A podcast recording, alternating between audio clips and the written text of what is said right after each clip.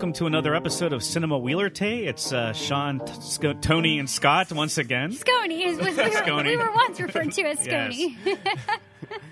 And Hello. we're all together and we're ready to go into one of our infamous top five uh, episodes. Yes. I've grown to really enjoy doing these. Yes. So have I. You didn't like him at first, or you just growing? You know, good point. it was actually my idea, so so I loved it from the get go. But I, I guess I mean You're growing to I- love him more. Yeah, yeah. I, I look forward to these a lot. They're yeah, fun. they are fun. It's always good to kind of dive, do a deep dive into what we, like. we like. don't know what we pick, so it's always a surprise. Although I'm Yeah. usually pretty good at predicting you two. Right. Sometimes I try to spoil what you guys predicted by having people look into your picks, you know, so I can have it ahead of time. But we have a nice broad topic today, We so we might not have as much overlap. No, we probably won't have. This is this is a big, deep, broad topic. We are doing our top five favorite uh, literary adaptations or adaptations of a book on Yes. film. That's a great way to put it. Yeah, we were Yeah. worried about how we would present the. yeah, We said- Basically, we're talking about books that were made into movies. best adapted screenplays. You know, uh, yeah. So it, basically, and, it, and it's easy to interpret this because a lot of films have been based on a book property. So This is you know, a, and this is Tony's. I this was Tony's suggestion, it was. It was. So- I, I happen to be a. a which I, I I never thought to do this one, but, No, no. but then, uh, once I thought about it, like this is the perfect. And we've let Tony patent the idea too. Yeah, so so we this can't- is we all can't- right. We don't have Yeah. any rights Trademark. to that. Yeah. yeah, TM. So what we're going to do is go around and we're each going to give, and from five to to number one, our our favorite uh, book adaptations, literary adaptations. Not all of it's I- I- literature, I- but it's a book. I have a question. Do you, just in general, do you think books are better than movies? Um, if they, uh, if a book, if a movie's based on a book, what is usually do you enjoy more of the ones that you've read? The book or the or the movie. Or the version. movie, yeah.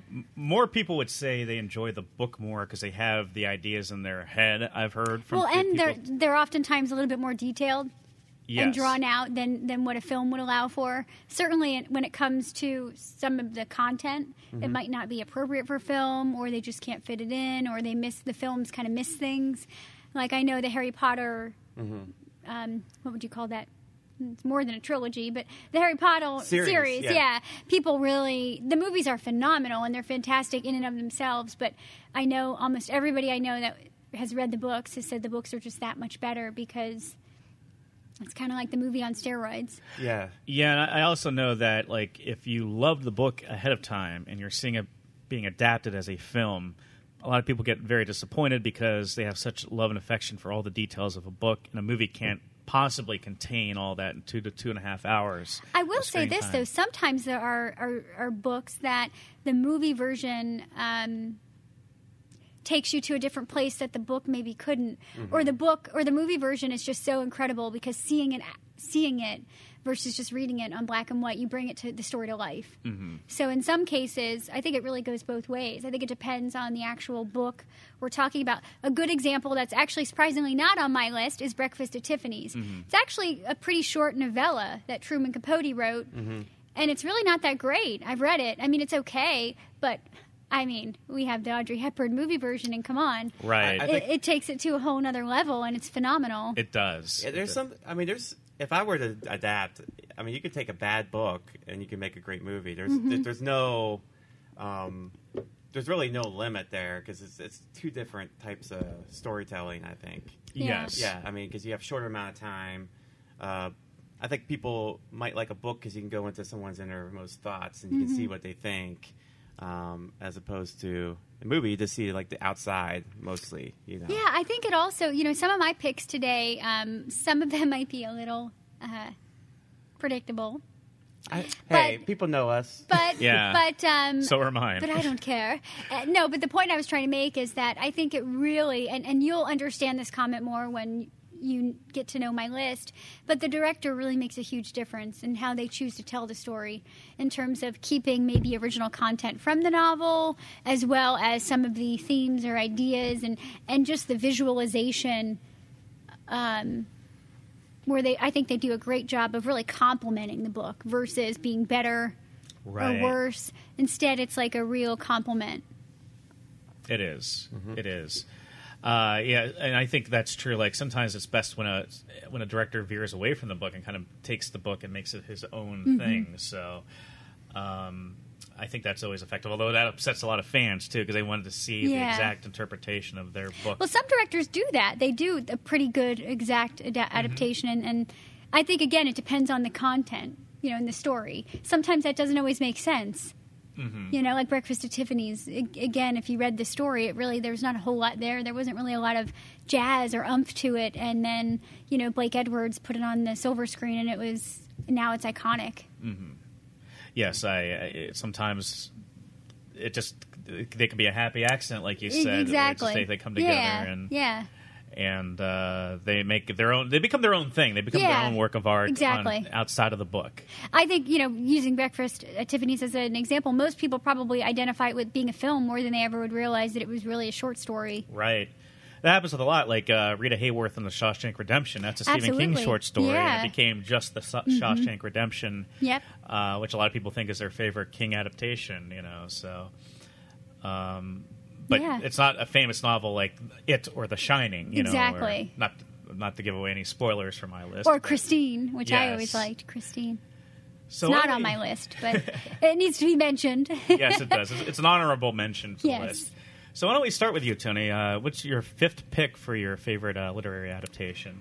Uh, my fifth pick is um, a novel called The Virgin Suicides, and it was a film adaptation directed by Sofia Coppola. So, as you can imagine, it's beautiful. And are you guys familiar with that book? I had heard of the book in, in, in as it relates to the uh, novel.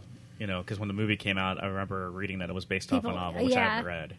Um, it's really phenomenal. Um, it's interesting. It's well, I'll give you kind of a brief overview. I'm looking at the the author is Jeffrey. Um, um, you, I don't know how to pronounce his last name. Jeffrey Eugenides, I think is how you say it. Anyway, um, it came out in 1993, and it was his debut novel, and it's about five sisters, the Lisbon sisters. Um, the main sister is played by Kirsten Dunst. I think that I think the Virgin Suicides came out in 1999, just to give you a point of reference as to where we were in our pop culture history. That was a great year for movies. Too. exactly, exactly.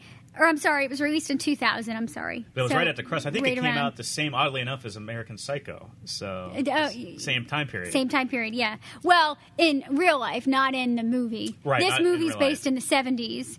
Um, and it's based, I think, in uh, either Indiana or Illinois, you know, like Midwest in the 70s. And you have these five Lisbon sisters who are all teenagers. They're all about a year apart, ranging from like 13 to about like 17 or 18.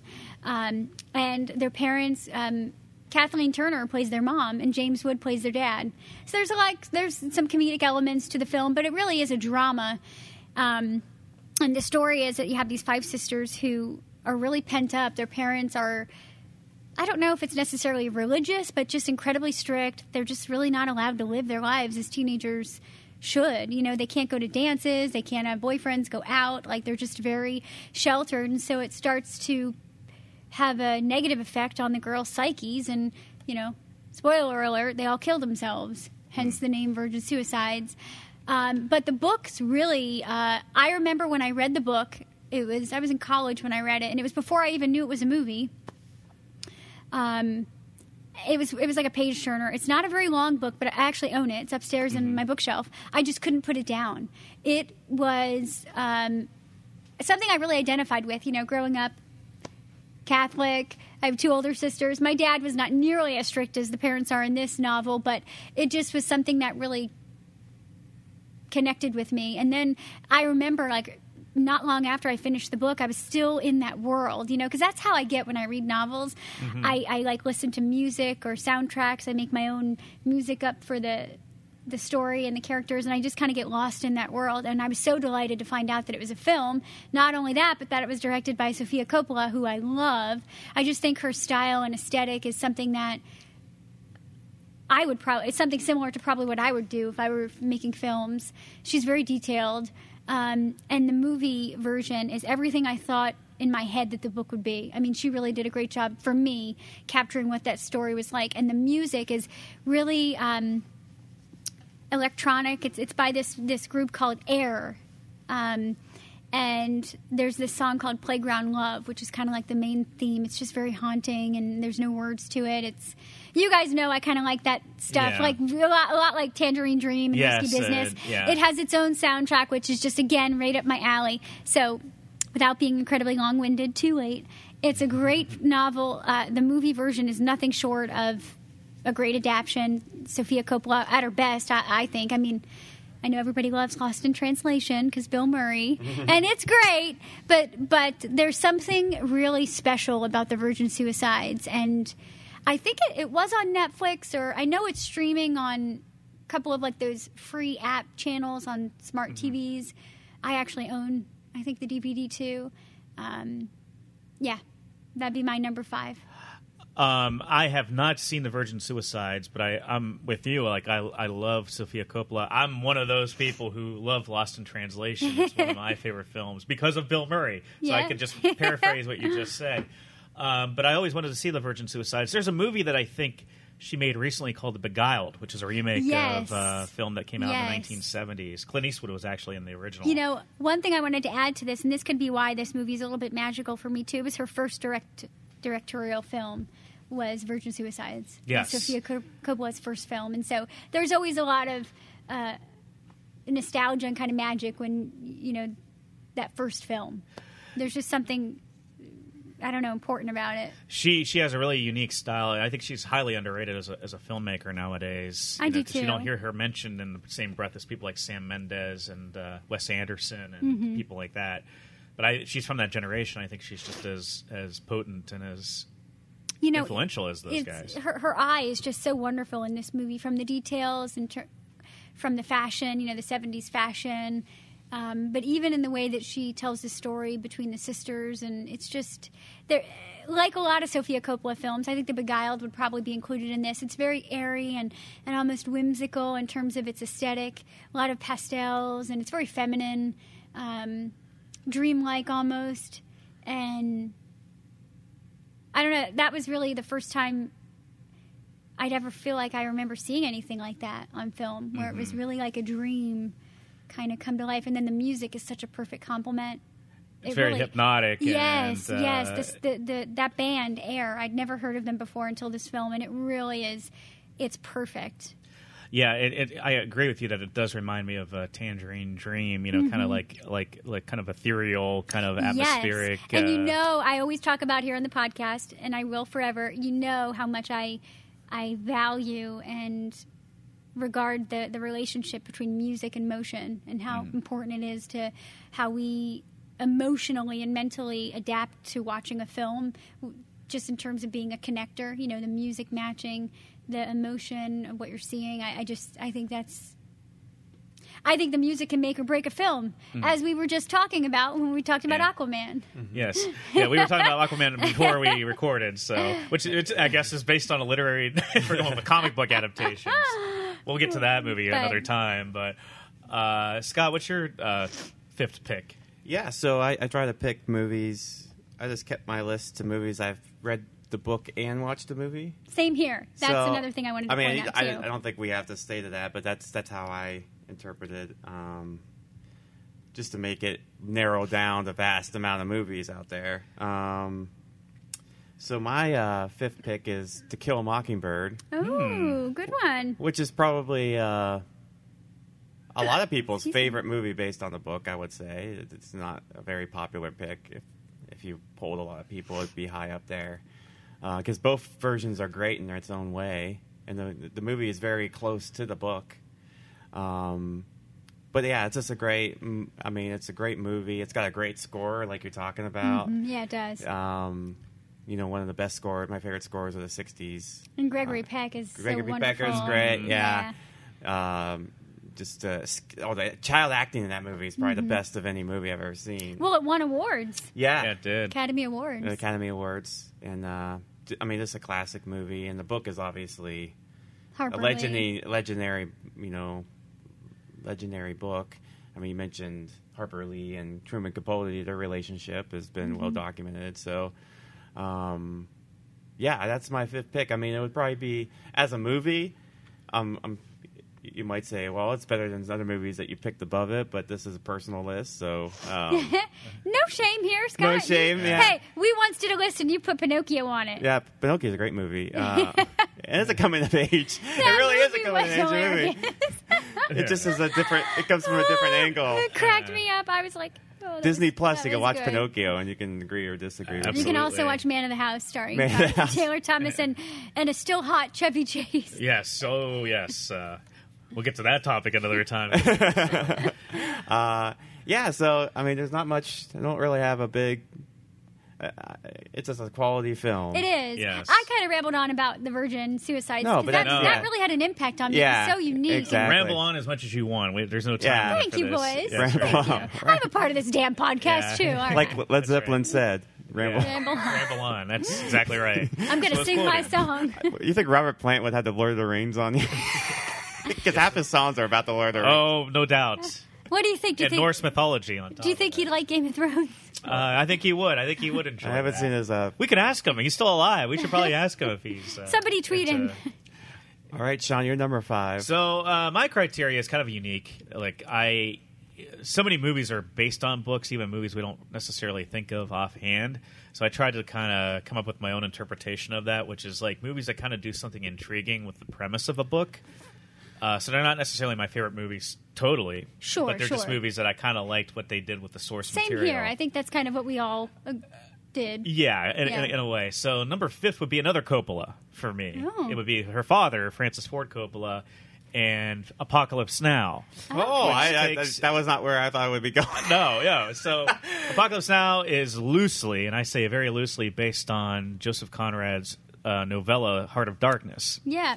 Which is about colonialization. You know, at the turn of the century, British colonialization, and they kind of transplant that basic premise into. Uh, Did you read that book? Have you read the Heart? I read it. I read it in college. So you- okay, yeah. And not all of these I've read the book to be honest with you. Some of them. How just, close like- is it to the movie? the basic outline, like there is a Colonel Kurtz. Yeah. You know, Kurtz is a character, and he has like sidekicks and sidemen that become a cult in that. Like uh, I think it's in the West Indies. I think of in that Mm-hmm. novella. It's been a while since I've read it, but I uh, and the journey on the river of going to find Kurtz, you know, and, and explore it. That's that that basic outline is there, but it's transported to Vietnam, Mm-hmm. where Willard, the character that's played by Martin Sheen, is you know is kind of like a like a confidential assassin within the army to go ahead and assassinate Colonel Kurtz, who kind of abandoned the army and became like a cult leader in the middle of Vietnam in, during the war. So it's transplanted to the '60s, Sure. and it's it is a crazy, outlandish movie. It's, I know a lot of people who love it. I, I I've actually never seen it. It's, yeah, I have seen it in parts. I haven't. I don't. I don't think I've ever sat down and watched it all the way through. But I've seen. I think I, if I've seen all the parts I've seen, it's probably pieced the whole movie. But yeah, I've just never it's seen it's it's kind of an abstract movie in certain ways Yeah. too, because it's like you're, you're kind of following Martin Sheen's character Willard through combat, and they're going to like a USO party that goes awry, and you know I don't want to spoil it for you guys because you guys haven't seen it. Well, but I it's a- spoiled Virgin Suicide, Yeah, which I mean the name's kind of in the Uh, the, but the plot's in the title. Marlon Brando plays Colonel Kurtz at the end, and Oh, he's this cult leader, and Dennis Hopper is this this photojournalist who becomes say his no like more. yeah. That's so you know where this is going. I know where this is going. In the making of the movie, there's there's a uh, documentary called Hearts of Darkness that's just as fascinating as the movie itself because Coppola had a crazy time putting this together. Martin Sheen suffered a heart attack. They're taping Martin Sheen drunk, playing Oh himself to get Willard's like Wow. like psychotic breakdown on camera or his like nervous breakdown on camera at post war. At the very beginning of the movie, the end by the doors is infamously used Oh, during yeah. the napalming of Cambodia at the beginning of the film. Uh, it's it's it's it's it's it's a really dark, abstract, surreal. It's kind of a, a perfect example of 1970s American cinema. You know, where it was really wild and they're using a lot of outlandish ideas, but it's a really creative way of approaching that material from Art of mm-hmm. Darkness and transposing it to Yeah. like Vietnam to comment on that war and kind of showing the parallels between colonialization at the beginning of the mm-hmm. century and what we were doing at Nam at the time. So, and it's just crazy. There's a lot of crazy performances. Like Brando's off the charts. Dennis Hopper, this is shocking to you guys, but Dennis Hopper is out over the top in the movie as well. So. Are we talking about Blue Velvet now? Yeah, well, it's not quite on that level, but it's it's right underneath Blue Velvet. Uh, so yeah, that would be my number five pick. Would be a Potter One thing I will say on the topic of Coppola is he makes fantastic wine. There's I actually have a bottle upstairs. It's my new favorite. It's called Claret. It's great. It's Cabernet. It's awesome. Anyway, way to go, Coppola's. Yeah, it does. Um, my number four, I'm not going to spend too much time on because we actually devoted a whole podcast to Yeah. this, uh, but it would be the talented Mr. Ripley. Oh. That, if you didn't know, is actually based off of a 1955 novel by Patricia Highsmith, and the movie version is just incredible. It's from a visual perspective. It's just so stylish and just so well done. And I won't really elaborate anymore because, again, we did a whole podcast dedicated to it, and everybody could hear me gush on that about it. But um, what the, what I think is really really cool is that the novel came out in the time in 1955, so the novel is of its time. Now the movie came out, I think, in '99. yes, it did. So I got a thing for 1999. Yeah. Um, You're not it- alone. It came out in 1999. So yeah, obviously a very very different time, but it does a incredible job of creating, recreating that that period of time, and um, the novel, the the the, the storyline itself, which you know you guys already know because you've seen it, is when you think about that story being told in 1955 just you know with with um, Tom Ripley, you know, pretending to be Dickie and the murder and then the homosexuality and and all these seedy underground themes and concepts coming to like the forefront in a novel in 1955 is pretty remarkable if you just think about it that way. And then, you know, bringing it to film in 1999 with an all-star cast, you know, Gwyneth Paltrow, Matt Damon, Jude Law, um, Philip Seymour Hoffman. It's. I just think it's. I don't know. It's one of those. It's a heavy movie. It's not something that you, you know, want to watch all the time. But it, it it drew a lot from the novel, and I think this is an example of where the movie version is maybe slightly better because they could really show things in a true different way than the novel could.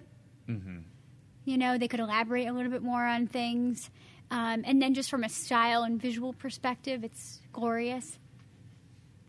Yeah, I um, it's we saw it last year and we covered it last year, and I, I, I really enjoyed it, especially the the the art direction and Mm-hmm. you know the the locations. It's a lavish looking film. Uh, I always enjoyed Jude Law's performance in Yeah. Mm-hmm. the film. I thought that was one, and Philip Seymour Hoffman's. He plays a real prick in that movie. Yeah, by he the way. does. He, He always kind of does. that was like his thing in that at that point in his career. He was It always playing like jerks. Mm-hmm. Yeah.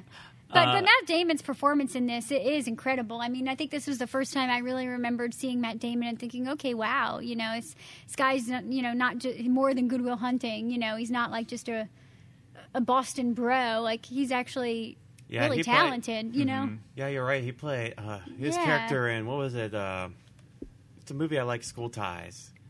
yes, He plays a he plays a bad dude. In Yeah, that he movie. does. He's a really Brendan like a real prick. good. Brendan Fraser's good in that. Uh, people forget Mm-hmm. Brendan Fraser was a had had at the period of time where he was uh, doing some good movies and Encino Man to be the one I always print. Encino Man. Encino Man and School Ties. Oh School God. Ties. resume. Uh, yeah, it Let's taught a not lot. forget Mummy. oh Mummy, yeah, Mummy. Mummy. which is better than the other Mummy. Not not the original Mummy, which actually isn't that great. But they haven't really done a great mu- Mummy movie, to be honest. yeah, even the first Mummy. I, I, I wish you had stayed as the. Well, this is a side note, but I wish he had stayed as the actual Mummy. You know. yeah, they for the really they really uh, took an art. To, yeah. Anyways, um, is it time for my number four? yes, it is. Okay, I'm gonna do a movie that we've actually done on a podcast as well, and I it's a movie I've a book I read recently is uh, The Princess Bride. Oh. that's my number three. Is it? Yes, Uh, Well, I, I inconceivable. yeah. well, I mean, we could talk about it together. we can, we can. Um, I read the book recently. I, I actually bought it in Paris, and it was just like the last year I picked it up and read it. Did you buy it at the Shakespeare and Co? Shakespeare and we Company, yeah. I remember that. and um, it was the book is really it's it's a lot of the, the jokes are the same. They took Yeah. the jokes right from the book. So all the jokes that you love are from the book. Um, but it's a little different. The conceit, I, I forget. I honestly I forget the conceit, but there was a really cool conceit. It's like a, a very meta book. like he's Like the movies meta. Yeah, yeah, exactly. Mm-hmm. Like Yeah. he, the the author. Uh, You always feel like it's ahead of its time. yeah, he's yeah. he's doing it, and that's why they brought in. That's why the beginning's like it is, where he's reading the book. It, it has that feel, but it's not yeah. exactly that. It um, it's it's more like satirical. I'm sure some people are going to be like, "This is what," yeah. But the book is very Mm-hmm. good. It's I think it's the equal of the movie, and we all know how we all feel about Yeah. that movie. The movie is phenomenal one of the best movies um, of our childhood. one I of the best comedies. Yeah, It's probably the best fantasy comedy. yeah, Yeah. Um, Well, it was a hot streak for Rob Reiner in the late '80s because he was directing Spinal Tap and The Sure Thing, which is a movie with John Cusack. Mhm. Yep. Uh, he also did Stand by Me, which is a Stephen King adaptation. Uh, so there's a guy that does a great job of adapting movies from other sources, yeah. uh, and The Princess Bride is no exception to that. Like, Yeah. he did a really good job. Yeah, he was. He he had a run. It's just such a lovable movie, you know. I mean, I have we all have that uh, our own story of when we remember watching this movie as a kid, you know, Yeah. and and that's just movies like that you just can't compete with. It's, Yeah, I don't remember. I mean, we, we've talked about. I mean, it's been a while. since it we has did been it. a long yeah, time, so I can't remember exactly what we talked about yeah, on the it doesn't matter. I mean, people are. This is a whole new thing. I mean, Cary Elwes is just a brilliant, and he was on the new season of Mrs. Maisel, and he. You like these actors that they go Mm-hmm. away for a while. You don't see them in anything, and they come back. It's like, why were these people? That's like Robin Wright. and- Robin and on Wright, House of Yeah. Cards. Uh, Michael yeah. Keaton was away for a long time. Thank God he's back. Yeah, I was just like, there's there's people that go away. These great actors for no reason. Maybe they did take a break, or maybe. Yeah. I mean, Michael Right. Keaton said that it wasn't that he wasn't working; it's just that some movies just didn't fall through that he was working on as producing or whatever it was. Um, but there's a, they always come back and they're always as great as you thought they were, Yeah. and you're just like. I, I don't know. It's because Cary Elwes was on Stranger Things as well the last yeah, season. yeah, he was. And- he was also in the Saw movies too. yeah, yeah, that which, was his, I mean, that was his a- breakup. But- yeah, But, he's doing more of the comedic. he was also in a great film. I think it came out in 1994 with, or 1993 with Alicia Silverstone called The Crush. Yeah. Yes, It's on. It's it was streaming somewhere recently because I remember me and uh, shout out to Sarah Booker Greer who's been on Yeah, the podcast yeah, many times. yeah. Her and I both love that movie, and I think we were talking about it recently. Yeah, that that's uh He was young then, you know. Yeah. I mean, that was what 93, so not long after Princess Bride, but and Andre the Giant, yeah. obviously. I mean, everybody in this movie, and Yeah. Mandy Patinkin, and and then and uh, Wallace Shawn. Wally Yeah. Shaw was also Yes. in Miss Maisel. Yes, and it's yeah. just like Yeah. these people. Well, and I- he was in Clueless. Wallace yeah, Shawn yeah, was Wally in Shaw. Clueless. I've seen him in a few things recently. Like these guys, these people. Maybe I'm just seeing them more and things. Yeah. Well, Uh, it's a very eclectic cast. You have Yes, it people is. from Chris wide Sarandon, range. yeah. Mm-hmm. And I love eclectic casts. I like it when you bring in like a a lot of people who don't feel like they belong together naturally into a film and watch them play off each other. Like Andre the Giant and Wally Shawn and Cary Elwes and Pat, Pat, Matty Patinkin. You don't Oh. think of those guys being in the same space, but they are. Billy Crystal. and it worked so well. It yes, did. Billy Crystal. Carol Kane. Yeah. Yes. W- William Goldman, who wrote the screenplay Yes. and the novel, he also re- he was a renowned screenwriter in general. On Yeah. top of being a novelist, like he wrote the screenplay for Butch Cassidy and the Sundance Kid, and you know also The Princess Bride. And all of his movies have kind of a quiet Yeah. meta vibe to it and humor, a lot of great humor. A lot Yeah. of great humor. And it's funny because the book was so the way the book was written. They said, "How could you make this a movie?" So, you know, it just goes to show sometimes when you think a movie is going to be impossible to make based on the material, you can still have a great movie. Mm-hmm. And uh, that's what it is. And so many wonderful lines, you know, Yeah. I mean, wonderful quotes that this movie left us with and, and fun moments and Inconceivable. And really a lot of wisdom. I mean, th- there were there was a lot of wisdom in this movie and mm. I think to see it at a young age when you're kind of impressionable, it's it's a really good film. It's good for any age. That's the beauty of it. Mm-hmm. It's it's kind of like I think this movie is I think Princess Bride is great is Sorry, better than Shrek, but it's like one of those films You don't have to apologize for that. it's one of those All the Shrek films fans out there that, gonna be- that like adults get a lot out of it, kids get a lot out of it. It's something you can always go back to. You know, it's just.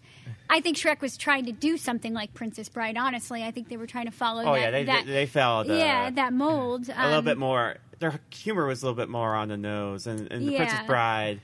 What was great about it is the mo- the, the humor, while it's very clever and witty, and kind of, uh, I don't know, com- commenting on what the situation is. It's done in such a way it doesn't take you out of the fantasy of it, which is Yeah. brilliant. Yeah, I uh, I just like the fact that the most controversial thing that might happen on our podcast is that we said the Princess Bride is better than Shrek. You know, that would be hilarious if that took off. Don't- an don't come at us. op-ed I- topic. I, I, s- I, am backing Tony 100 percent on that on that comment. So So, uh, going with my uh, theme, which is kind of an odd theme, and it's not fully formed, to be honest with you. We all have our themes, right? Yeah. Uh, I went with my number four pick. It's based off of a famous H.G. Wells novel. There's a Oh, my couple God. H.G. Wells novels I could have made this list. I knew by you the guys way. were going to have the same movies you always Uh, do. but number four, number four for me is is is a great science fiction movie from uh, 1953. It's the George Pack version of the War of the Worlds. yeah, this is my number two. Oh wow. That's- I'll just go so we can talk about it. I, I don't mind Yeah. uh, breaking uh, Yeah. breaking Uh, The order. the monotony of, of what we might discuss s- simultaneously. Well, you but- you go for it. This is your pick, obviously. so I picked it because like the the original H.G. Wells novel, you know, was I think was written during the turn of the century, and uh, it it's basically about alien invasion coming down, and it takes place in Britain, I believe, and it has a different flavor. But what what what they've done with subsequent adaptations of War of the Worlds, Orson Welles did the famous radio play where he did it as a newscast, and people thought it was real, and that took place I think in 1939. I have to get my dates right for these. but uh, in 1953, they did the film version. It was modernized. It was it took place in America in the 1950s, and it is a genuinely creepy film too. Yes. Like there are some s- scenes that are still creepy today. from oh, the alien film when the alien just walks across the screen, they turn around, the alien's there, and he hits it. Yeah, Yeah, it, it's it's it's really uh, the effects are still immaculate. I've never seen it. It's it's a fun movie. I highly recommend. it. It's colored. I think it's a Technicolor version from 1953. yeah, it's 1953. It- This is the one I've read this book twice, so it's one of my favorite books. Um, yeah, I love it. This is the first. I think this is the first movie I saw as a little, but I was creeped out by. That I was literally scared, but I still liked it. There's some movies I was scared of that I didn't want to watch, like Freddy. I was just. It was too scary. I know you like Freddy but I was uh, scared of him too. but this one was one that I was always one. I loved it. Um, it was just. I mean, there's that beautiful scene where they're sitting in the church and you just hear the damage outside. I mean, it's just like it's just really. I think the word's haunting and and the. Oh, I, I think it's just we got to see it in CAPA movie series, which we're always you know Yeah. we're always talking about the CAPA movie series. Always the best place to see a in movie is in a Columbus theater in Columbus. Yeah. and that was awesome. And uh, it's of its time. I, I forget what there, there's some, but it's it's, and I, I do enjoy the other version of it, uh, World of Worlds, um, the Steven Spielberg version in 2005. I watch that all the time. It's on all the time. I watch it, um, and the tripods are closer to the uh, The- the novel, the novel, sure, yeah. But um, the the original, I think, is, is my favorite uh, version. It's definitely my favorite version. I, I was going to give an honorable mention to another H.G. Wells adaptation from 1933, The Invisible Man, Oh, uh, with uh, Claude Rains playing the Invisible Man, which is fantastic. Everybody should take a look at that. But this was. I picked this because it's unique in the way it presented Mm-hmm. the material, the source material. Yeah, I recently watched. Uh, I read the uh, Time Machine, uh, but I don't think it's ever had a movie that matches the book, um, like World of the Worlds and The Invisible Man. It doesn't have that. Um, it just doesn't have that movie. That's I know they've made a couple of Time Machine movies, but um, for whatever for what it's worth, it just has never clicked, so to speak. So, um, but yeah, that's uh, my number two. Um, And that was my number four. You know, I felt like that that was the way we, we should go. Uh, did we go back to my number three? Yeah, because my Yeah. number three was Princess So, Bride. so we have to so we have to skip me on two. Just to go through that, yeah. All I have to say is, never mess with a Sicilian when death is on the line. So my number three is a movie we've actually talked about on this podcast before, In a movie, a book I've read last year, uh, Jurassic Park by Michael Crichton. Wow. Oh, okay. Yeah.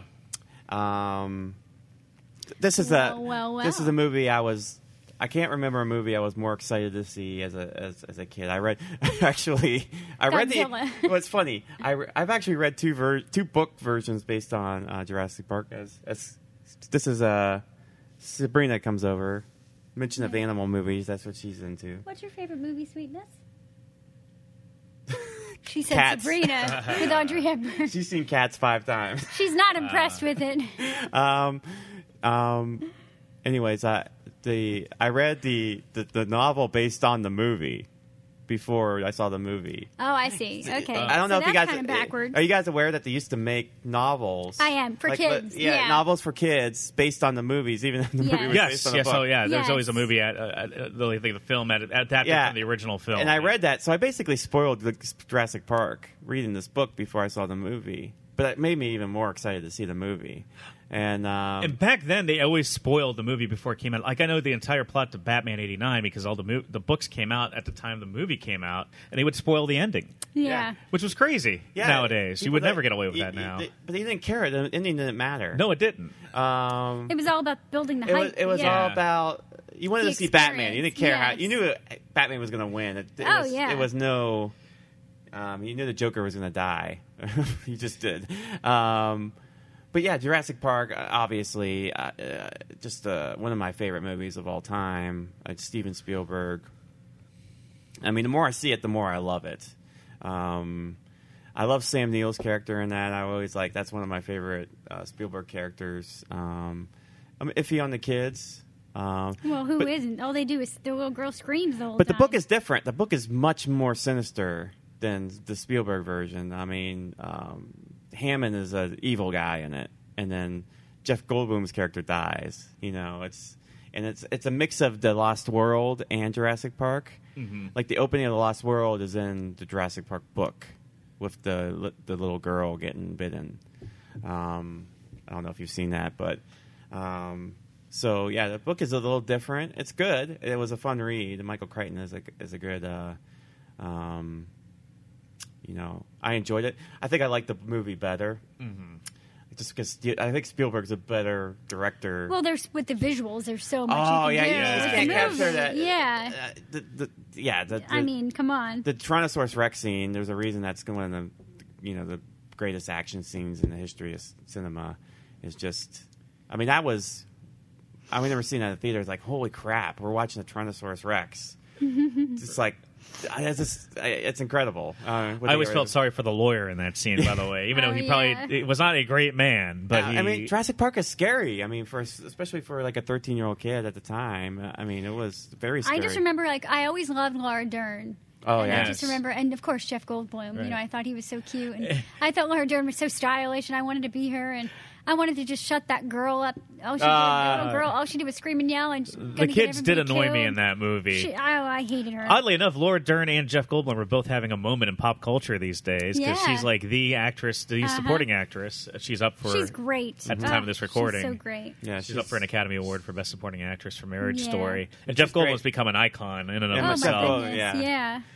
And obviously, uh, that moment where he's shirtless on the table. Is Let's like not a- forget. Sam Neill needs to have a moment. There too. is a Facebook page dedicated to only posting that photo every day for Jeff Goldblum. Oh yeah, yeah, Oh, there yeah, is, yeah, yeah, the same I- face. I- I- yeah. photo every Same day, photo. or whatever. Yeah. I'm, I'm mad that it's not on my feed. I don't think I Oh, like it my enough that it doesn't go on my feed. But It's so yeah, funny. that's Jeff Goldblum. The same picture of Jeff Jeff Goldblum. I can watch. He's the most one of the most watchable actors. Anything he's in, I think he he makes everything better. Um, He's watchable Yeah. as himself in Yeah. interviews. Just being Yes. Jeff Goldblum is, is He's become just a thing. so fun. There's this one recent video where he went into like Whole Foods and he was buying groceries to make a, some kind of recipe, and just the way that he interacts with everybody in the store, it's it's. I mean, you fall in love with him, you know. Yeah. And Sam Neill was also in Bicentennial Man. Right. I watched recently. I just realized they were both in Thor Ragnarok together, Sam Neill and Jeff Goldblum, in different scenes. Who was Sam Neill? Sam it? Neill played uh, Odin in the play within a play in the movie. Ah. With Matt Damon played uh, Loki, and uh, Thor was played, I think, by the other Hemsworth brother, right? Okay. Yeah, so he's- they're both in Thor Ragnarok, oddly enough. Yeah. Uh, not Laura Dern, Wow. though. She's not in that. Sam Neill is a great, great actor. But she's in Blue Velvet. She is in Blue Velvet. And Yes. she was Admiral Holdo, And she's Holdo in Twin in, Peaks. in Star Wars, in Yeah. The Last Jedi. She sacrificed herself for everybody. but it should have been Princess Leia, but they didn't know she was going to die at that point. So Yeah. that's another podcast for Yeah. another day. Um, yeah, so that's my that's my number three. We barely talked about the actual movie Jurassic Park, but every oh, element Jurassic within Park. it. Jurassic Park. Well, we have a podcast on Jurassic Yeah, we Park did with a- Kenny yeah, Greer. Great, yeah. fun podcast. I think Sarah Bush probably made an I appearance don't in it. remember. Yeah, Uh, but uh, yeah, we that one we did a long a long ago. time ago. But Jurassic Park is a wonderful Mm-hmm. If you haven't seen it, I don't I don't know that many people haven't seen that. That was one of the biggest movies of all time. When did it come out? 94? Ninety three. Oh, 93. Spielberg had 90, Jurassic Park and Schindler's List in 1993, so that's that's the gauntlet of two movies in one year. So By the way, I'm going to correct myself. The name of the director of the War of the Worlds is George Powell, not George Pack. So I just wanted Oh. to make sure that was clarified in case all the film buffs out there. H.G. Yeah, Wells is the one. be H.G. Wells is the one that. Uh, yeah. Yeah. Wells was a name that's associated with that material Yeah. in one form or another. So my number three pick uh, is not uh, is a film we haven't covered. In fact, uh, most of the movies I've realized have not been covered on the podcast yet, which is shocking. But my number three pick is uh, a Stanley Kubrick film. Not the last time will be on my list. Uh, called A Clockwork Orange from 1971, Ah, which is based on the. Anthony Burgess novel, uh, which I've only r- read a long time ago. Uh, it was a tough read at the time because it's built in like some pidgin Russian language that's kind of quasi British. Pidgin Russian. yeah. Well, he kind of combines Russian dialect and, and British dialect for the Droogs, who are the main characters, like Alex uh, in the story. And it's just I picked it because I it is based on a novel, but it, it, it's also a movie we haven't discussed, and it, it's it's one of those movies that made a huge impact on me when I first saw it, like about over twenty years ago. It's a very dark movie. I don't know how well most of it would play. well, in most of his cli- movies are. Yeah, it's a very. I'm not saying anything out of school by saying a Stanley Kubrick film. It's is probably his darkest movie. Maybe not. in- Not dark, but it's, it's probably his. It, it's his edgiest, cynical, it's his- cynical film. Yeah. Yeah, Uh, I mean, it's his most Yeah, not for every. Yeah, this movie is offensive. Let's- Yeah, it is. I mean, It that's a good way to put it. it's uh, it's going to be polarizing. You're going to have a strong Yes. reaction to it. One, one I way or the tried to other. watch it not that about two years ago, and I just was like sitting there, and I'm like, why am I watching this? Like, I feel like I'm a part of the problem by watching it. I just, I couldn't. I just, I did. I tried to watch it for you, and I, I just had to shut it off. Mm-hmm. Well, you didn't have to watch it for me. Well, I know. mean, I know how much you appreciate it, you know, Yeah. and I thought, okay, there's got to be something here, and I just was. I think as a woman too, there's just something really hard to. To digest. Yeah, that's Yeah. something that I have to think about with that movie too, like fr- from a female perspective. And I'd always like to get a female perspective with that movie because I think it's only fair. Because it does what I would just describe as satirical rape, you know, which Uh, you would never yeah. see. I mean, it, it's it, and I know his intent is to show that this is an awful act because I think the, the way he's trying to challenge you with the movie is to show you how ugly and awful Alex's behavior is at the beginning of the film to force you to question whether he should be under the government's reign of control at the end. Like, who was worse? Was it worse for Alex being free reign, or was it for the government reining him in and controlling think? it? Ah, that's a.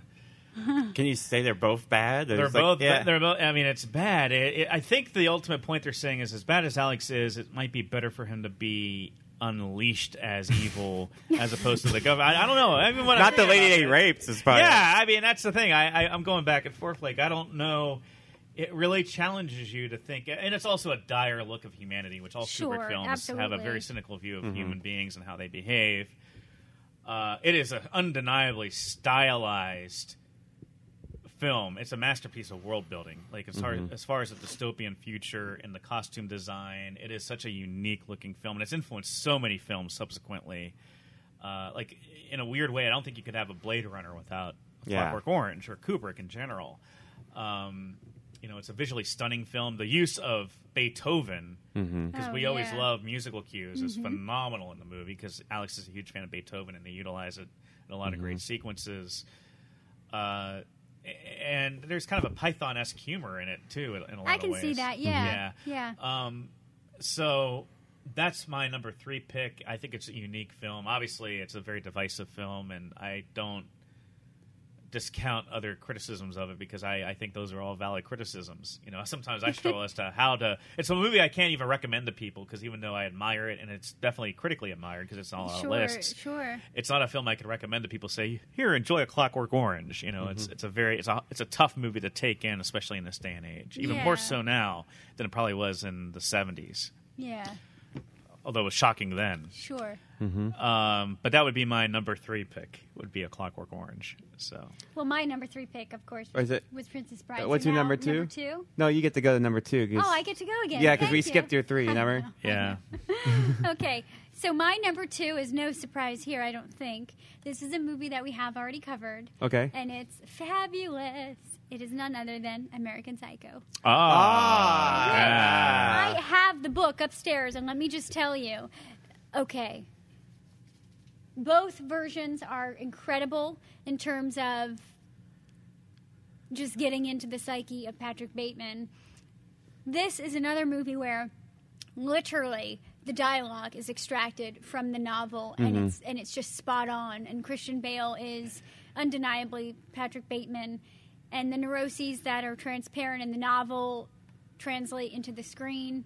Um, the novel reads more like a diary. There's really not like a clear plot, which makes sense now when you watch the movie. Why it doesn't really seem to have like a clear sense of a timeline. You know, you're just seeing Patrick Bateman kind of live his life. Um, and that's also why the ending is so vague because the book is the same way. There's really no clear ending.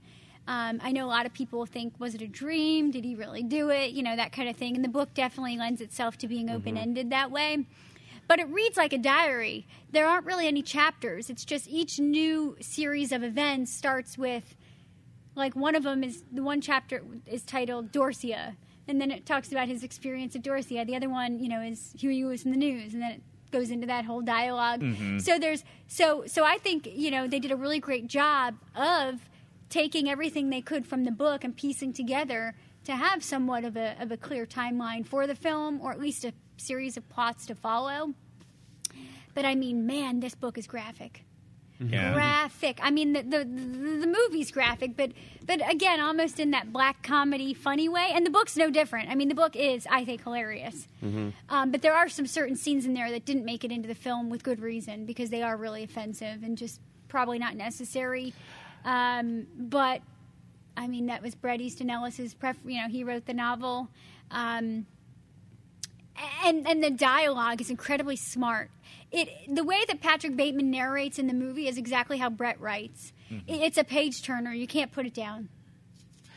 You know, it's interesting. I just mentioned The Clockwork Orange, and you mentioned American Psycho, and I, am sensing so many parallels. Yeah. I don't think a, a movie or even a book like American Psycho could happen without A Clockwork Orange, the anti-hero, and a lot of problematic Mm-hmm. Yeah. issues with women in terms of the protagonist. Man, there's so many parallels with those two projects, and you wouldn't make it because the aesthetics are different. But yeah, uh, it's almost like I, I could see how, how influential Clockwork Orange has been when I'm listening to your take on American Psycho, which I think honestly is one of the best films of, of, the new millennium since 2000. Came Mm-hmm. Yeah. out right at, at in the beginning 2000, of. yeah. Uh, it, it was after a great year, 1999, and I think. If American Psycho had been released in 1999, it would have been on, one of the contenders I for Best wonder. Picture I that wonder. year. You know, because I think American Psycho, like a lot of movies, I tend to gravitate to, is a little ahead of its time. Yes, Not everybody appreciates the beauty of it until afterwards. Now, I think if something like American Psycho came out now, Mm-hmm. and Christian Bale had that kind of performance now, well,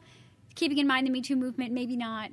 Some of the content I don't think would be well received now, as it was in 2000. You know, 20 years ago was a different time Yeah. um, in our society. But the one thing, though, when it comes to the to the to the sexual content in American Psycho, is it even though you know those are hookers, it is consensual, somewhat consensual. So that's a little bit different than like Clockwork. it is. Yeah, But Outside of him murdering. well, that too. but he does it in such a funny way. I mean, that's that, that's the incredible thing. Is Right. it's like Patrick Bateman, like you said, the anti-hero was a great description. I mean, Right. he's this this guy who is who is heinous. Yeah. But but you like him, and, and, and in an odd way, you're rooting for him because you're like Paul Allen was a jerk. You Yeah. know. Um, Jared Leto, one of his Yeah. best performances. Yeah. Uh, that's the huge yeah. difference, I guess. Willem Dafoe's in this too. Yes, he Yes. is. Plays Uh, the detective. You know the scene in A Clockwork Orange where Malcolm McDowell is singing the "Singing in the Rain," performing "Singing in the Rain" as he's doing Mm-hmm. Yeah. the horrible, horrific things. It's Huey Lewis and the News Yes. with uh, Patrick You're Bateman. exactly it's the right. same thing, except it's Yeah. a man killing another man versus Yeah. what's going on in A Clockwork Yeah. Orange. But you could see the clear Yeah. influence uh, from one film Mm-hmm. Yeah, to you the can. next. Holy crap! I wonder if that was intentional, you know, because I, I think American Psycho was written in 91 or 92, like pretty early 90s, the- Yeah. the, novel. Um, I- I, can look on my copyright, or, or I'm sure we can fact check online, but Oh. it was definitely after that yeah. time. It's sinister anti-heroes, and it's satirical. yes. There's a lot of satire Yes. in both films. So yeah, it's kind of interesting. We both kind of landed on that. You know, I wonder. way. I wonder what it is though about the character Patrick Bateman that's just a little bit more like likable. I think it's because Alex comes out. I am a terrible human Maybe, being. maybe, Patrick maybe Bateman Patrick doesn't. you kind of empathize with a little uncertain Yeah. levels. Yeah, I think it's uh the the inadequacy that well, he I think uh, feels. yeah. people if someone's a murderer uh, like a psycho, it's called American Psycho, so people go, know in going what to, Yeah, to that's expect. true. So, and it's people kind of look at that movie. It's like it's it's it's arrogant people killing arrogant people because even the people he kills, they're all stuck up. Exactly. They're all rich. Yeah. They're all think they're better than people. Even the women, except for I mean, except for the the sex worker that he Yeah. kills. Um, no, I thought she got a. Oh, no, that's right. He did. He got her in the staircase. Yeah. and that, that iconic. That where he iconic throws the chainsaw. And- and of she's the course, real the victim te- in- yeah, she's she the was the real victim. Yeah. Yeah, And more so, so than Paul Allen. Um, and but the other Oh, people are just really like stuck up, and Mm-hmm. People love that. I mean, it's it's why Frasier's so good. People love that highfalutin, like like people. uh, Not to c- confuse it with Frasier, but people well, love. You know what? Because snobs are interesting. Yes, yes, know, I think and, they and- are. And Lee um, uh, Radziwill, Jackie Kennedy's sister, once famously quoted somebody in an interview asked her, you know, if you were at a dinner party, would you rather sit next to, you know, a snob or a shy person or something like that? And she once said, and I'm paraphrasing, but you know. You know, shy people, if they're real quiet, then they're going to be boring. And, you know, at least snobs are interesting. They have something interesting to say or something funny to share, or, or you'll get a kick out of their, Well, you know, flamboyancy, you know. You- and I, it's, I think there's a lot of truth to that. we mentioned Breakfast at Tiffany's. That's a movie about snobs. Exactly, yeah. Uh, I'm going to say Patrick Bateman is one of the best characters of the new millennium in film. I, Yeah. I really think and Christian. It's my favorite Christian Oh, Bale yeah. performance, Me too. and I'm a Batman fan, so I'm saying something if I'm saying that's my favorite. Yeah. Um, but I, I really, he nails satire so well as an actor. He he nails the yuppie prick. So I mean, he just masters it, and he's got the right voice for it and too. that the right look, commanding, yeah, know. he is I mean, perfect. the subtleties though in that movie, the eye movements, the way that he would, you know, he really. That's why I say if that movie were to come out later, maybe again not now, but maybe let's say in 2007, 2008. I, don't, I mean, how, how, how he didn't get recognized for that? Maybe Yeah. because again, it was a little ahead of its time. People was. back then couldn't really appreciate it. His but reward- his performance yeah. is undeniably great. I think his reward is he got to play Batman because that You're kind right. of Bruce yeah, Wayne. You might be Oh, that yeah. I, I, when when that was announced, because we know how much I love Yeah. Batman on this podcast. But when they announced that Christian Bale was cast as Batman, I said that's perfect because if you look at American Psycho, this dark, the the darker undercurrents of a successful yuppie guy with the right look, I Yeah. said that's Bruce Wayne. Have Not you- not necessarily Bruce Wayne because Bruce Wayne's heroic, but he had the aesthetics Yes. and the depth. have you seen? And- did you see American Psycho by the time Batman he was cast? I think I had, yeah, Okay. because it came out in like 2000. I think Batman Begins came out in 2005, so there was a five year gap. I remember because someone someone did th- what tipped me off on American Psycho is I was in an English class in college and someone did a scene. Uh, someone showed a scene from from the movie, Which one? The business card scene. the business card scene, and I was like, "Wow, that's a real just it's all about business cards. All we're doing is showing business cards, but it's the most interesting thing." Yes. I And how intense the, the intensity that Christian Bale brought to the yeah, scene. you could take all the murder out of that movie, and it's still a very good movie. Well, I think I probably shared this on the podcast when we did it, but I remember the first time I saw it was in 2000. My dad had rented it, and we were watching it, and I- you know the whole introduction scene. I probably watched maybe the first 15, 20 minutes, and then the scene where Patrick Bateman is working out, like doing crunches in his living room, and he's just got a mindless porn in the background. Yeah. it showed the porn. You know, you could see the porn. So my dad was running up to the TV. All right, we're shutting this off. That's enough. And then I never got to finish it because I wasn't allowed to watch it now because Dad deemed it as bad. But I remember the first fifteen or twenty minutes. I thought it was so interesting, and I remember laughing and thinking, "Who's this guy?" I I don't really, I hadn't really remembered seeing Christian Bale in a whole lot before that.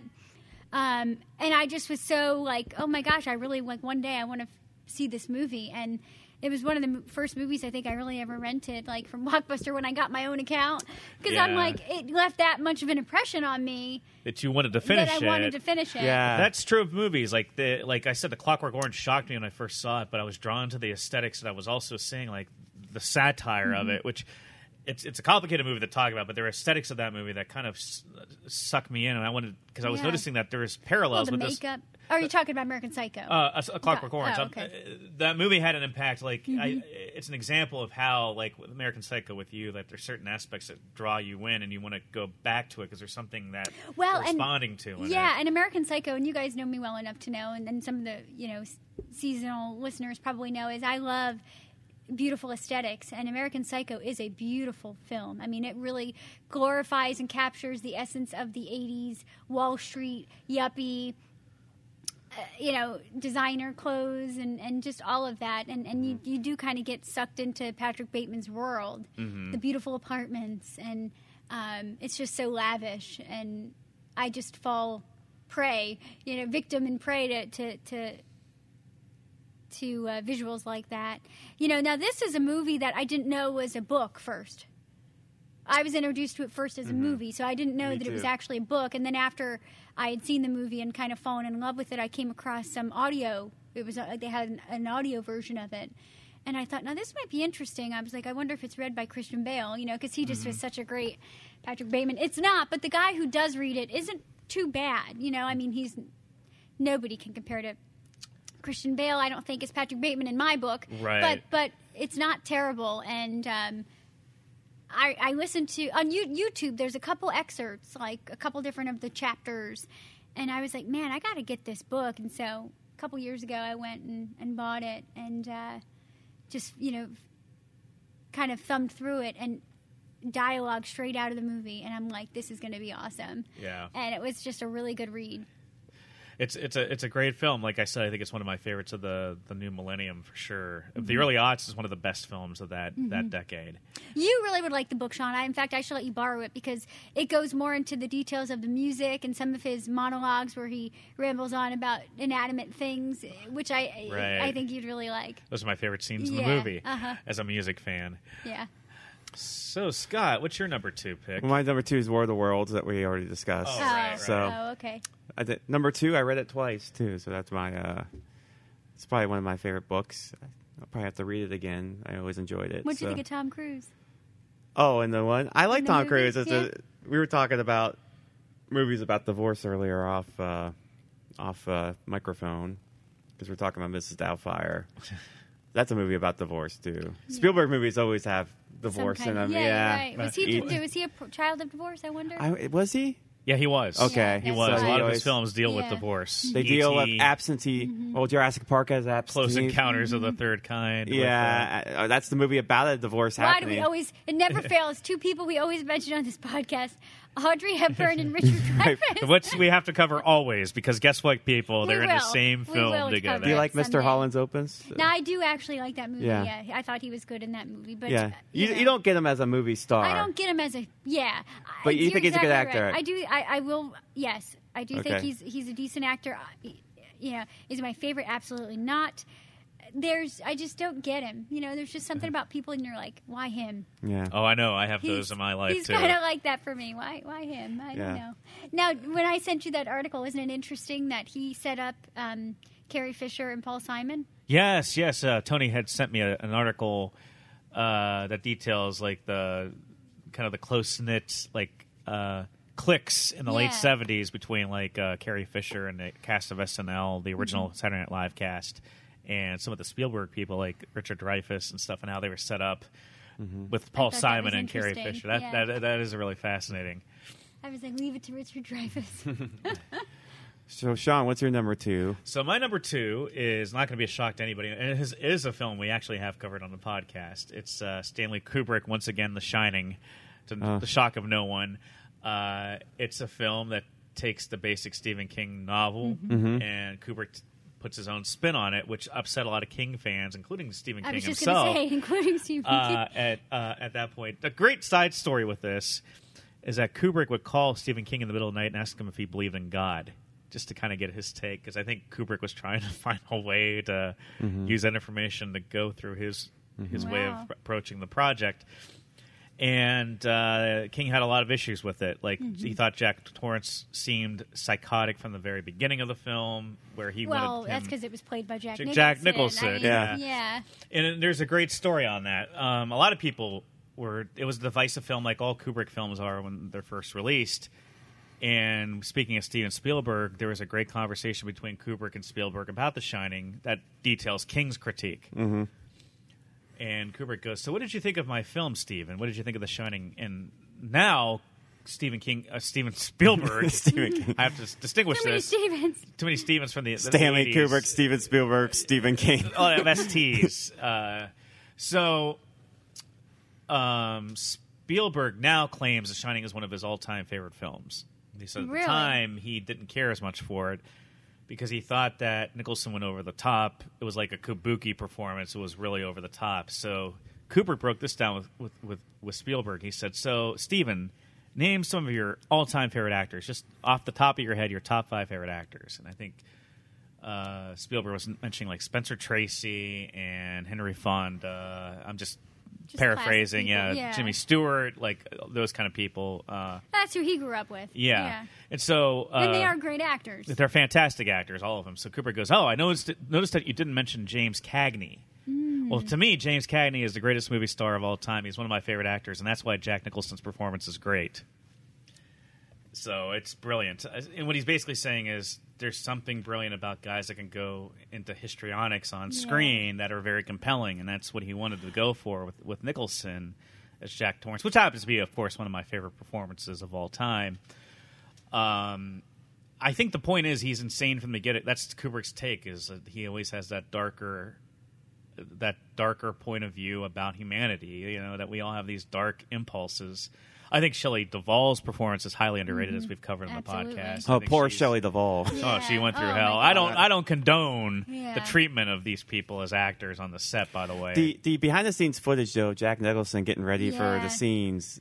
That behind the scenes footage of '70s movies is, is pr- sometimes better than the movies, and these are great movies. Yes. because it's so fascinating, especially the Shining behind the scenes footage. Wasn't he like brushing his teeth or something? Oh, he's like, Yeah. "Arr," it's just like, and he's kind of. I think he's playing. He knows he's on camera. Yes, yeah, I think he he's is playing fully it up. And I think he was trying to hype himself up He was, to get he back was. into that But you know, he- energy level. Right. Yeah. He's, he's a true performer, and he's Yeah. grabbing the axe. He's going, "Arr," he's just kind of faking. Uh, It's it's it's on YouTube. You can watch it. It's Yes, great. and the documentary is- was directed by Vivian Kubrick, who's Kubrick's daughter, which is a parallel with Sofia Coppola and Francis Ford Coppola. Although she's had an actual film career, and I don't think Vivian Kubrick's done much. Uh, but uh, it's it's it's it's great, fascinating. If you want to see a behind the scenes documentary, and outside of Hearts of Darkness, try the Shining documentary. It's short; it's like close to a half hour long, but Yeah. it's really fascinating. I wonder Yeah. if there are any documentaries on American Psycho. That would be fun. yeah, uh, it probably was just like a normal shoot compared to these other. You know, I should check my DVD. I wonder if there's any like special feature stuff. The Christian Bale though is when he was yelling on the Terminator. You never. Yes, that's yes, probably the that one. was funny. so, so that would be my number two. Would be The Shining. Uh, All right. Stanley Kubrick. So I guess we're going to number one. Number one, Tony. Number one.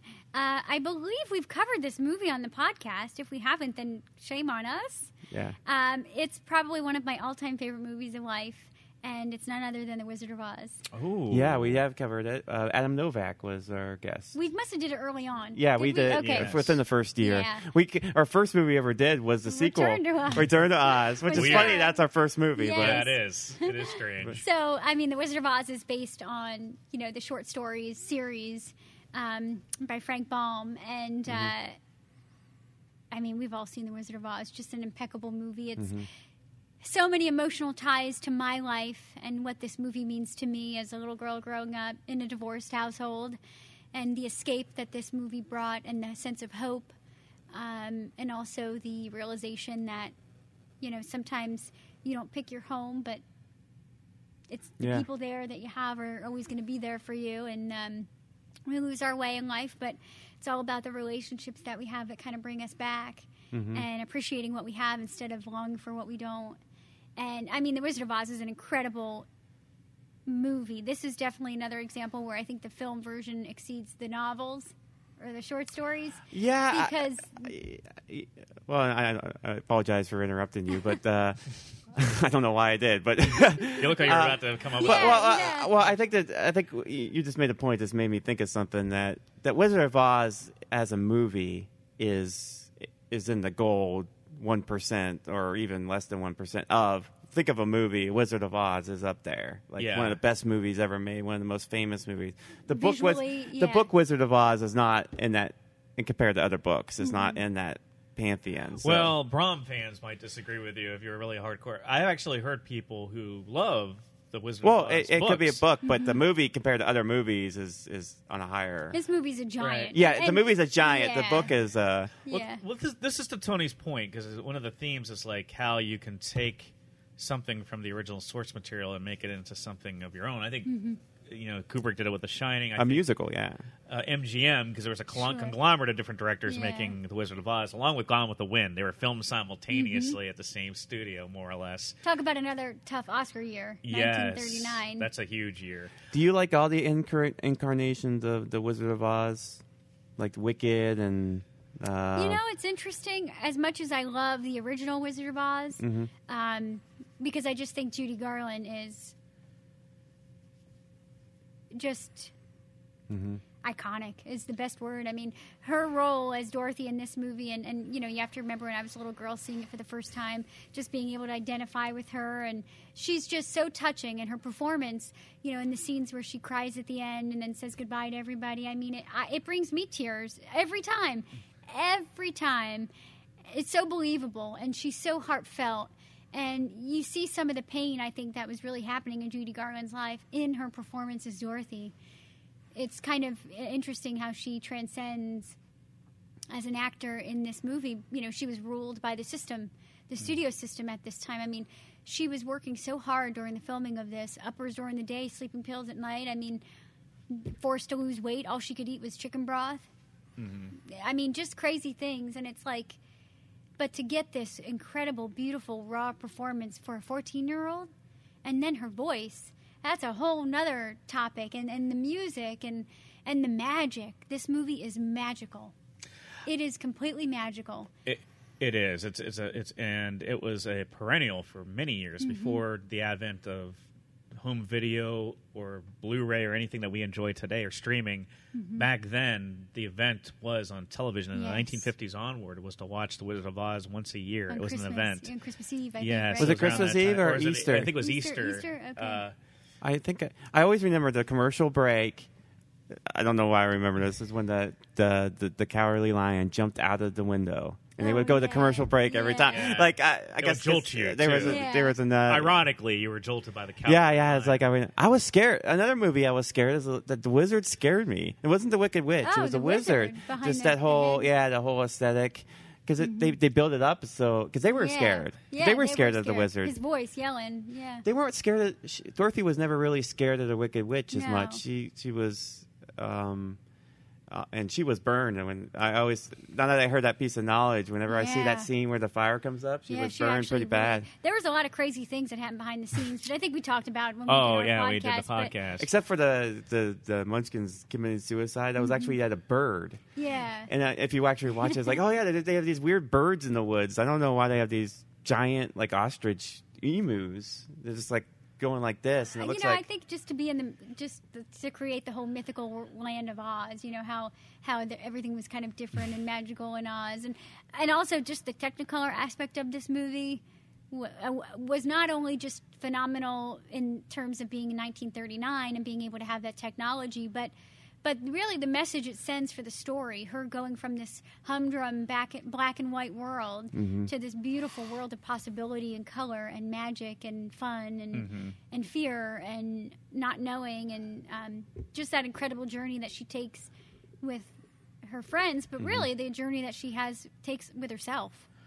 And you know what I mean? And Oh, yeah. of course with with Glinda always saying, you know, you always had the power, my dear. You just had to believe it. You know, and it's just uh, the more like the older I get, the more I always circle back to this movie, and maybe it's the nostalgic element for me, but it's just it's it's a it's a great film, and what I was going to say in relation to that is I've talked to people who love the books, the Baum books. There was a series of books. yeah. There's a whole series of them. any adaptation of the Wizard of Oz is always taken from like a wide range of different books within Mm-hmm. that series, and uh, they said they didn't care for the MGM version because they thought it was they turned it into a musical, and Mm-hmm. they preferred the darker, weirder fantasy they were getting in the books. I think they preferred Sure. the interpretation that's in like they preferred like a, a Return to Oz Yeah, because yeah. it's a dark movie. It is dark. My compliment to the Wizard of Oz, though, is it transcends that. It's Mm-hmm. exactly what you were talking about with some of the other movies on our list, where it takes the elements from a literary source but turns it into its own thing and becomes Mm-hmm. its own thing separate from the books. Because I think the Wizard of Oz, you can't deny the impact it has made on our culture. It is referenced every single day in one form or another. I think the only competition it would have would be Star Wars in our culture Mm-hmm. as far as pop cultural references or references even Star Wars references the Wizard of Oz, the movie, because of you know Yeah. the, all the side characters following one character on a journey. You know, you can you can piece that yeah, together. absolutely. People love those epic journeys, and and at the end, they're always with the main character. You know, the protagonist is really the one who's on the journey with them with their inner self. You know, and and the growth that you see that character go through, and then uh, Wizard of Oz has that same exact element. You know, I mean, Princess Bride and is is really similar. It's that that journey with self. Yes. and um, I've always loved movies like that. You know, we talked about this before. Um, but I love that escapism. That's something that notion is something I'm really drawn to, and um, Hell, the never-ending story, which is based exactly, on a book. exactly, yeah, yeah. But but I think a lot of people do gravitate towards that. I know I certainly do, and and The Wizard of Oz is, for me is kind of like an old friend. It's one of those movies that's so familiar uh, that I can pop it on if I'm feeling low or if I'm or if I'm happy. You know, it's just one of those movies that's always kind of been there for me. And every time I watch it, I learn something new. I see something new. It touches me in a different way. And I think that's the real power of a of cinema. Um, and again, just Judy Garland in this role and the music and somewhere over the rainbow. I mean, just the involvement that that song has had in my life and the the message in it. It's um, I don't know. It, this movie just it has that certain je ne sais quoi. it does. It just has. It, it's a, an undeniable classic. It's it's a Yeah. it's, it's got it's a beautiful marriage of everything. It really is the right timing, the right script, you know, the right actors, the right time, the right place. I mean, it just was that perfect storm of getting it right. It was. Even though they had they had to go through hell mm-hmm. to to make this movie, it definitely was worth it. And you know, kind of the sad thing when we talk about like an Oscar standpoint, you know, Gone with the Wind won the best mm-hmm. movie in 1939, and it and it is a institution. I mean, that movie is visually stunning. The actors are incredible, and it, that is based on a novel too. Margaret Mitchell's Gone with the It Wind. is, yes. Yeah. So we should. It's worth that we mention that on this podcast. But what holds up more with people today? Well, What- what- Gone with the Wind has a lot of issues because it, it, Well, it- yeah, yeah, because it's Yeah. uh, it kind of makes With heroes out of people the- that yeah. today probably wouldn't be made heroes of. Um, you know, the southern. But I mean, just the storyline. Oh, yeah, like, it's epic kid- stories. Yeah, little kids watch Wizard of Oz. I mean, they play it every Little, Easter. Like, Wizard of Oz just- has no. there's- There's no issues with Wizard of Oz. Yeah. It's it's going to be Yeah. timeless. There's no. The, timeless. That's exactly yeah, right. It's timeless. all the all the characters. It shows a lot of compassion. Mm-hmm. I mean, she she completely accepts these weird, you know, Tin Man. You know, these people that look different. I mean, basically, Mm-hmm. it, it, it it's a weird, you know, take on you know people that look different and are different, and then it has all these like metaphys. You know, you think you're you don't have something, but really it's just a, from a different perspective. You do. Yeah. And, You're uh, exactly right. Like the Tin Man, when we watch it, we see that he's probably the most compassionate of everybody. Yeah. He has the biggest heart, yeah. but he's the one who doesn't think he has one, you know. And Dorothy really is brave, and Yeah. she's the one who always gets him, you know, leads the way. And, And the line is just because you're scared doesn't mean you're courageous. I think that's the thing. That, Exactly. Courage is not the. At the end of the day, when yeah. Dorothy needed somebody, Yeah. the lion was the one who He stepped pressed up and through saved the- her. he yeah. pressed through the- And the scarecrow was always the one with the ideas. He was He always, was. and you know, he didn't think he had a brain. So you're exactly right. That's one of the things I love about it too. Again, it instills that confidence and kind of empowers us to believe in ourselves and and see what other people see in us. We might not think we're the smartest, but you know. We might really be smart, or other people see us as smart. And It's like what Obi Wan said in Return of the Jedi from a different point of view. Because when he to- he never told Luke that his because he said that his dad was killed by um, Darth Vader. Mm-hmm. You didn't say his dad was both people, but Gotcha. essentially Darth Vader did kill him because he took over him. Yeah. So from a different point of view, every you can uh, see it. Mm-hmm. Were you ready? Yeah, yeah. The, I, that's the thing too with Wizard of Oz is I think it speaks to so many people at different stages in their life on different levels. hmm It does. It actually has a dreamscape quality where it's there's a psychological element to the Wizard of Oz and how every character represents an aspect of her personality. You could even say, or her fears. yes, yes. It's great that we're talking about movies that we talked about before because now you you always you, we've probably seen that movie Mm-hmm. since, so you get a different even a different perspective on it. So you can do a podcast talk about it for an hour and a half, and then you can watch that movie again and still have an hour And- worth to talk about it. And, and going back to the to the literary element of Wizard of Oz and all of these movies we talk about, the really beautiful quality that Wizard of Oz has for me and probably many other people is that it's one of those books and Mm-hmm. movies that after you've seen it, read it, watched it, you feel a little different. You feel inspired to, to be smarter, braver, more compassionate. You know, you want to you want to give the person that you love a hug. You're Mm-hmm. grateful for the home you have and the people that are in your lives. There's Yes. something beautiful at the end of that movie that makes you walk away feeling really good and kind of content. You know, and I, feel- think that's you, money can't buy. You know, you just No, you're right. I mean, that's that's a great movie has an impact on you. It, it changes you. It has an impact. For example, when I watch Aquaman and the Pitbull song comes out, there was Jason Momoa and Amber Heard are coming on the shore. I say that changed oh me. my goodness. That's Sean's favorite scene. I just wanted to reference it today because we've been talking about it off off uh, off mic. That's how I felt when Henry Cavill took his shirt Yes. off in And cooked eggs. Batman versus Superman and cooked eggs. I thought I'm a changed woman. he goes into the into the into the tub with uh, Oh, Amy which Adams. So undeserving. Oh, Uh, well, my number one is a movie we haven't covered, but we ooh, probably will. good. Uh, it's a movie called Jaws. yeah, I figured you would. Ah. So, um, Richard Dreyfuss strikes again. Yes, he does. well, Richard Dreyfuss is the third. I mean, th- number one, this movie is greatly acted. and Scott, don't hold back. If you want to praise Richard Dreyfuss, I love for. Richard Dreyfuss. We've, well, he's great in this movie. Uh, I mean, he's. Uh, I, I, I, I think he's a great actor and everything. Um, but Roy Schneider's awesome, and obviously, um, you know, the crown jewel of of, of Jaws. I don't know. is- I think the mechanical shark is the Mechanical crown shark jewel. is pretty- Yeah. I mean, there's lots of problems. I actually read the book, um, and the book's good, but the it's a fun like summer read. The movie is better than the book because the movie is just a masterpiece. I think, yeah, in terms of uh, suspense and then the acting is and just um, everything about the story. Um, there is an affair in the book between uh, Richard Dreyfuss's character and uh, uh, Chief Brody's wife. Wow. So, um, because she, they, they don't allude. The book does a lot about the status of the people that live on the island, and then the people that go there to visit.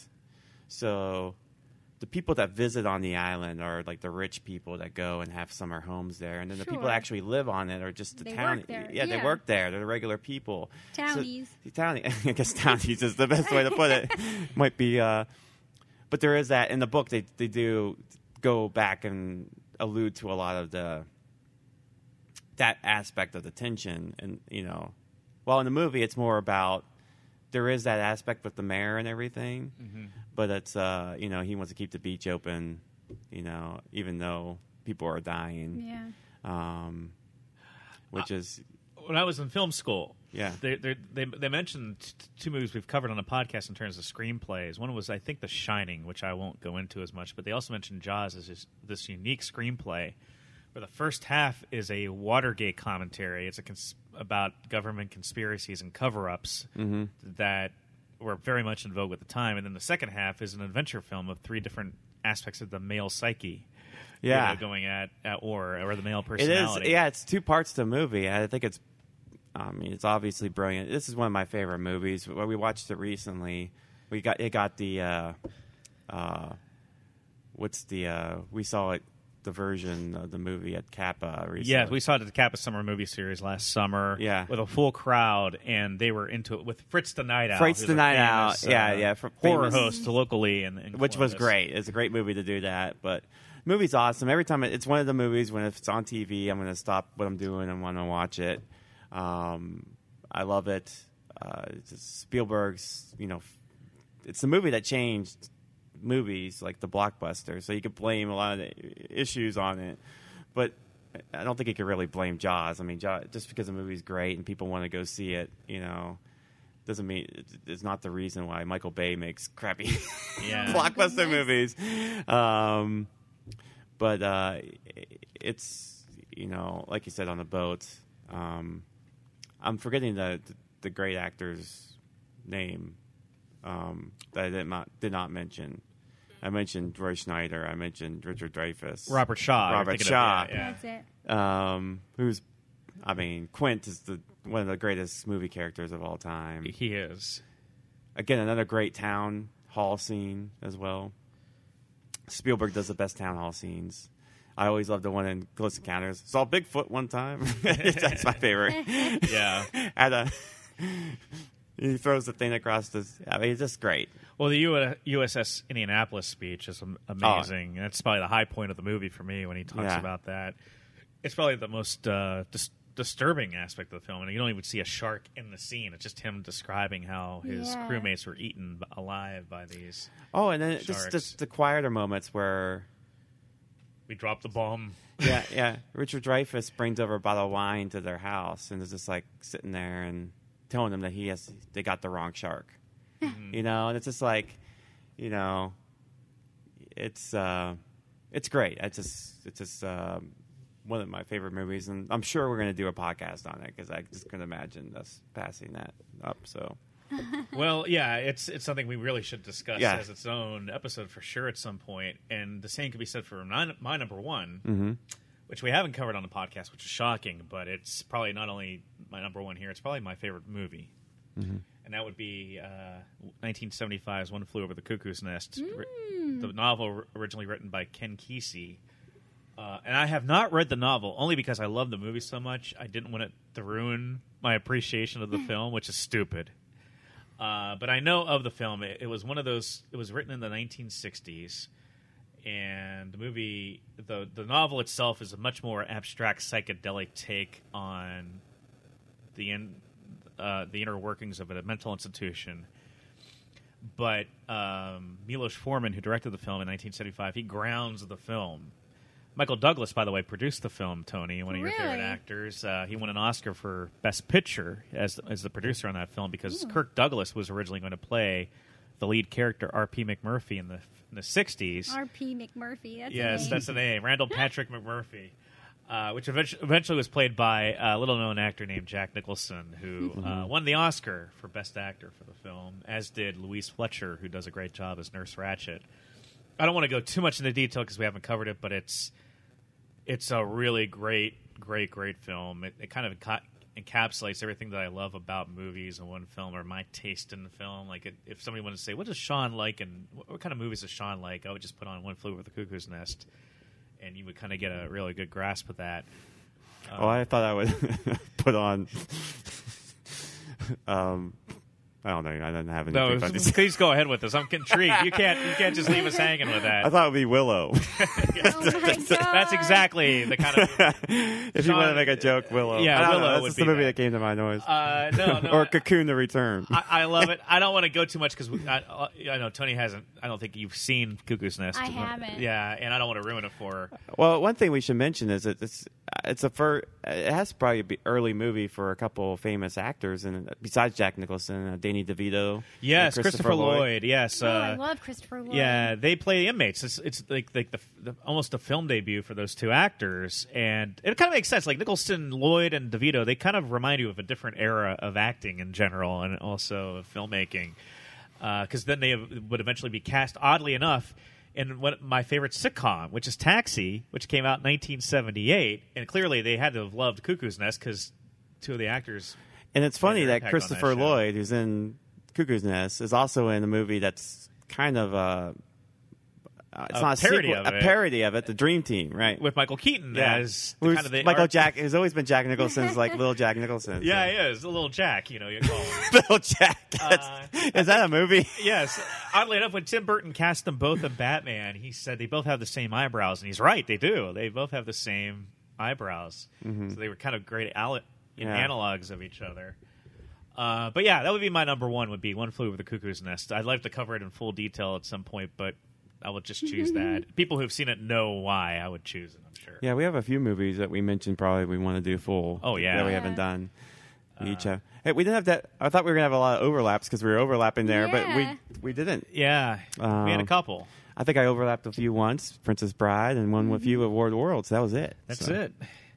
And you and Tony did not overlap at all. No, no, we didn't. Although we agreed with each other's, we liked each other's picks. So Yeah. that was kind of interesting. oh, I didn't like Tony's picks. No, Get out of here. no I liked them.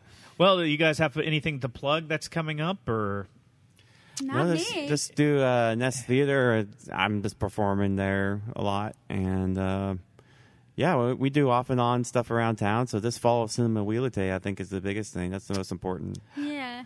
I'd like to give a shout out to my friend Amanda Iman and her podcast, Yes. Amanda's Picture Show a Go Go. I'm actually been a- appearing frequently on there for the uh, award season coverage for uh, the 2020 Oscars and that that particular venue for the movies that came out in 2019. Um, so please follow that podcast, whether I'm on it or not, because she has a lot of interesting things to say. What, what's the best movie of 2020 so far? Well, I'd say Dolittle is my pick. although Oh my it got God. panned. Uh, so I guess Bad Boys 3 is going to be. Bad Boys Three actually might has. be the best, uh, movie Best so movie. far in, in 2020. So Hey, uh, I love Will Smith. it's early. Oh, Will Smith. We got to get a shout out to. We Yes. should do a shout out to an actor after the end of every episode. Yeah, so a you want to shout out Will Smith? I can. What's up, Will? What's There. up, Will? Philadelphia guy. Philly. Yep, Philly ties over here. Philly roots. Philadelphia, born and raised. Is that what you're saying? Yep, on the playground was where I spent most. Go of on my YouTube days. and just watch dramatic moments from Fresh Prince of Bel Air, which is the weird Yeah. sitcom where the dramatic moments are probably better than the comedic moments um, on the sitcom. Absolutely. Just like Mrs. Doubtfire, as we mentioned earlier, the dramatic moments are better than the comedic moments on Fresh Prince of Bel Air. Yeah. All right, everybody. Uh, thanks again for listening to us. Tony, did you have anything to plug or? No, Oh, awesome. no, just yeah. Thanks for listening to us, guys. Yes. And hope everybody's well. Happy New Year. Yes, New Year. and we want to plug Cinema Wheeler Tay. We've been doing this We for four damn years, and Yes. you know, it's a it's a goddamn good uh, podcast. If I Yes, might it say is. so. What we did myself, You should what was the first us. year? Six. When did we first? Wasn't it started like in Christmas time, 2016. right? 2015 Yeah. was our first. Well, we year. recorded in December. 2015. It was December of 2015 when we released Oh yeah, our yeah, first episode. yeah. So we've been doing it. Yeah, so it's been a little over four years now, and Yeah. uh, we're going strong. We're going to have a great 2020 as well. We have a lot of great ideas coming up, and uh, continue Yeah. to follow us on social media, like us on Facebook or Twitter or wherever you find us, and certainly Instagram? Are we on Insta? we are not on Instagram. We do not Oh. have an Instagram presence. Maybe we should get one. We probably should. Yeah.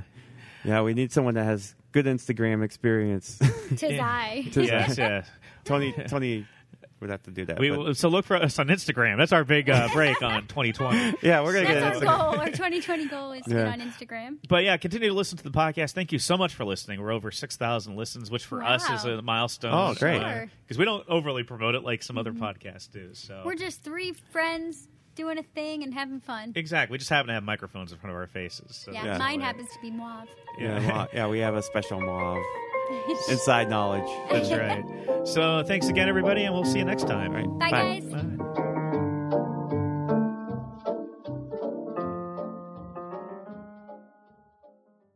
I'll be goddamn chief.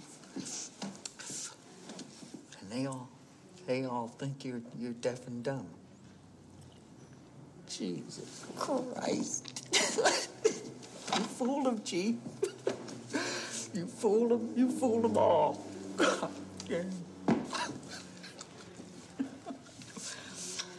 what are we doing in here, chief? Huh? What's us two guys doing in this fucking place?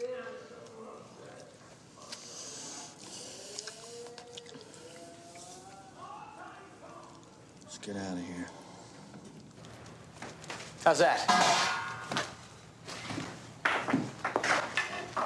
Give me your hands. Dogfish.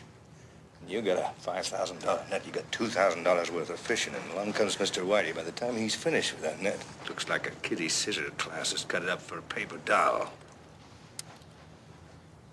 You got city hands, Mr. Hooper. You've been counting money all your life. All right, all right, all right. Hey, I I don't need this. I don't need this working class hero crap. And remember, my sentimental friend, that a heart is not judged by how much you love, but by how much you are loved by others.